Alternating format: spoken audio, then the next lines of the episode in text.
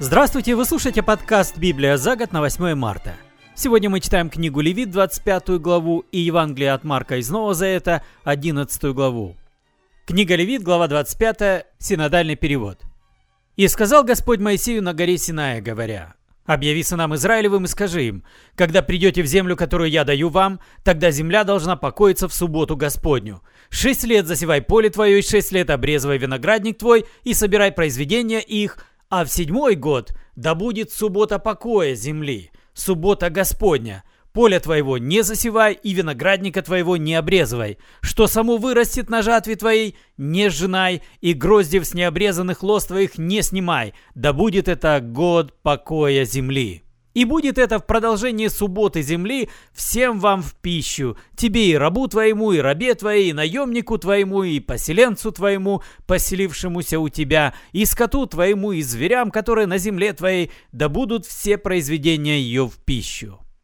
И насчитай себе семь субботних лет, семь раз по семи лет, чтобы было у тебя в семи субботних годах сорок девять лет и воструби трубой в седьмой месяц, в десятый день месяца, в день очищения вострубите трубой по всей земле вашей, и осветите пятидесятый год, и объявите свободу на земле всем жителям ее. Да будет это у вас юбилей, и возвратитесь каждый во владение свое, и каждый возвратитесь в свое племя. Пятидесятый год, да будет у вас юбилей. Не сейте и не жните, что само вырастет на земле, и не снимайте ягод с необрезанных лоз ее, ибо это юбилей, священным да будет он для вас. С поля ешьте произведение ее. В юбилейный год возвратитесь каждый во владение свое. Если будешь продавать что ближнему твоему или будешь покупать что у ближнего твоего, не обижайте друг друга – по расчислению лет после юбилея ты должен покупать у ближнего твоего, и по расчислению лет дохода он должен продавать тебе. Если много остается лет, умножь цену, а если мало лет остается, уменьши цену, ибо известное число лет жатвы он продает тебе. Не обижайте один другого, бойся Бога твоего, ибо я Господь Бог ваш. Исполняйте постановления мои, храните законы мои, исполняйте их, и будете жить спокойно на земле, и будет земля давать плод свой, и будете есть досыта, и будете жить спокойно на ней. Если скажете, что же нам есть в седьмой год, когда мы не будем ни сеять, ни собирать произведений наших, я пошлю благословение мое на вас в шестой год, и он принесет произведений на три года. И будете сеять в восьмой год, но есть будете произведения старые до девятого года, доколе не поспеют произведения его, будете есть старое. Землю не должно продавать навсегда, ибо моя земля.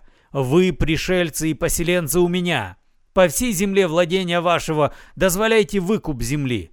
Если брат твой обеднеет и продаст от владения своего, то придет близкий его родственник и выкупит проданное братом его. Если же некому за него выкупить, но сам он будет иметь достаток и найдет, сколько нужно на выкуп, то пусть он расчислит годы продажи своей и возвратит остальное тому, кому он продал, и вступит опять во владение свое. Если же не найдет рука его, сколько нужно возвратить ему, то проданное им останется в руках покупщика до юбилейного года, а в юбилейный год отойдет оно, и он опять вступит во владение свое. Если кто продаст жилой дом в городе, огражденном стеною, то выкупить его можно до истечения года от продажи его. В течение года выкупить его можно. Если же не будет он выкуплен до истечения целого года, то дом, который в городе, имеющем стену, останется навсегда у купившего его в роды его, и в юбилей не отойдет от него. А домы в селениях, вокруг которых нет стены, должно считать наравне с полем земли – Выкупать их можно, и в юбилей они отходят. А города левитов, домы в городах владения их левитам всегда можно выкупать. И кто из левитов не выкупит, то проданный дом в городе владения их в юбилей отойдет, потому что домы в городах левитских составляют их владение среди сынов Израилевых, и полей вокруг городов их продавать нельзя, потому что это вечное владение их. Если брат твой обеднеет и придет в упадок у тебя, то поддержи его, пришлец ли он или поселенец, чтобы он жил с тобою, не бери от него роста и прибыли и бойся Бога твоего, чтобы жил брат твой с тобою. Серебра твоего не отдавай ему в рост и хлеба твоего не отдавай ему для получения прибыли. Я Господь Бог ваш, который вывел вас из земли египетской, чтобы дать вам землю ханаанскую, чтобы быть вашим Богом. Когда обеднеет у тебя брат твой и продан будет тебе, то не налагай на него работы рабской. Он должен быть у тебя как наемник, как поселенец. До юбилейного года пусть работает у тебя. А тогда пусть отойдет он от тебя, сам и дети его с ним, и возвратится в племя свое, и вступит опять во владение отцов своих. Потому что они мои рабы, которых я вывел из земли египетской. Не должно продавать их, как продают рабов. Не господствуй над ним жестокостью и бойся Бога твоего. А чтобы раб твой и рабыня твоя были у тебя, то покупайте себе раба и рабыню народов, которые вокруг вас. Также из детей поселенцев, поселившихся у вас, можете покупать, и из племени их, которое у вас, которое у них родилось в земле вашей, и они могут быть вашей собственностью. Можете передавать их в наследство и сынам вашим по себе, как имение, вечно владейте ими, как рабами. А над братьями вашими, сынами Израилевыми, друг над другом не господствуйте жестокостью. Если пришлец или поселенец твой будет иметь достаток, а брат твой перед ним обеднеет и продастся пришельцу, поселившемуся у тебя, или кому-нибудь из племени пришельца, то после продажи можно выкупить его. Кто-нибудь из братьев его должен выкупить его, или дядя его, или сын дяди его должен выкупить его, или кто-нибудь из родства его, из племени его должен выкупить его, или если сам будет иметь достаток, сам выкупится. И он должен рассчитаться с купившим его, начиная от того года, когда он продал себя до года юбилейного, и серебро, за которое он продал себя, должно отдать ему по числу лет. Как временный наемник он должен быть у него. И если еще много остается лет, то по мере их он должен отдать выкуп за себя серебро, за которое он куплен. Если же мало остается лет до юбилейного года, то он должен сосчитать и по мере лет отдать за себя выкуп. Он должен быть у него как наемник во все годы, он не должен господствовать над ним с жестокостью в глазах твоих. Если же он не выкупится таким образом, то в юбилейный год отойдет сам и дети его с ним.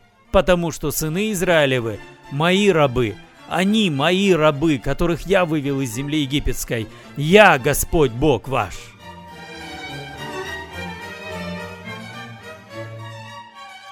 Из Нозеты мы сегодня читаем Евангелие от Марка, 11 главу в переводе «Радостная весть» с 1 по 18 стихи. Когда они подходили к Иерусалиму, они были уже недалеко от Вифагии и Вифании, у Масличной горы, Иисус послал двух учеников и сказал им, «Ступайте вон в ту деревню напротив. У самого входа в деревню найдете молодого осла на привязи, на нем еще никто не ездил. Отвяжите его и ведите сюда. А если кто вас спросит, что вы делаете, отвечайте, он нужен Господу, он скоро его вернет». Они пошли, нашли осленка, привязанного к воротам в переулке, и стали его отвязывать. Ставшие там люди говорили им, что вы делаете, зачем отвязывать осленка? Но они ответили так, как им велел Иисус, их отпустили. Они привели осла к Иисусу, положили на осла свою одежду, и Иисус сел на него. Многие стелили на дороге свою одежду, а другие ветви, срезанные с деревьев в поле. И те, что шли впереди, и те, что шли сзади, кричали «Асанна, да будет благословен, идущий во имя Господне! Да будет благословено грядущее царство нашего отца Давида! Асанна в небесах!» Иисус вступил в Иерусалим и направился в храм. Все осмотрев, он вернулся поздно вечером в Вифанию со своими двенадцати учениками. На следующий день, когда они вышли из Вифании, Иисус почувствовал голод – Увидев вдали смоковницу, покрытую листвой, он пошел к ней посмотреть, нет ли на ней плодов. Но, подойдя, не нашел ничего, кроме листвы. Для плодов было еще рано. Тогда Иисус сказал ей, «Так пусть никто не ест твоих плодов вовеки». Ученики это услышали. И вот приходят они в Иерусалим, войдя в храмовый двор, Иисус выгнал вон тех, кто продавал и покупал в храме, опрокинул столы, менял из камней торгующих голубями, и никому ничего не позволял проносить через храмовый двор. Он учил их и говорил, «Разве не сказано в Писании, дом мой будет назван домом молитвы для всех народов, а вы превратили его в разбойничий притон?»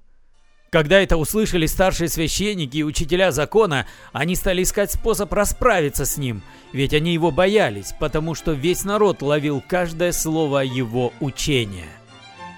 Вы слушали подкаст «Библия за год» на 8 марта. Спасибо за внимание. С вами был Петр Цюкало. До свидания, до следующей встречи.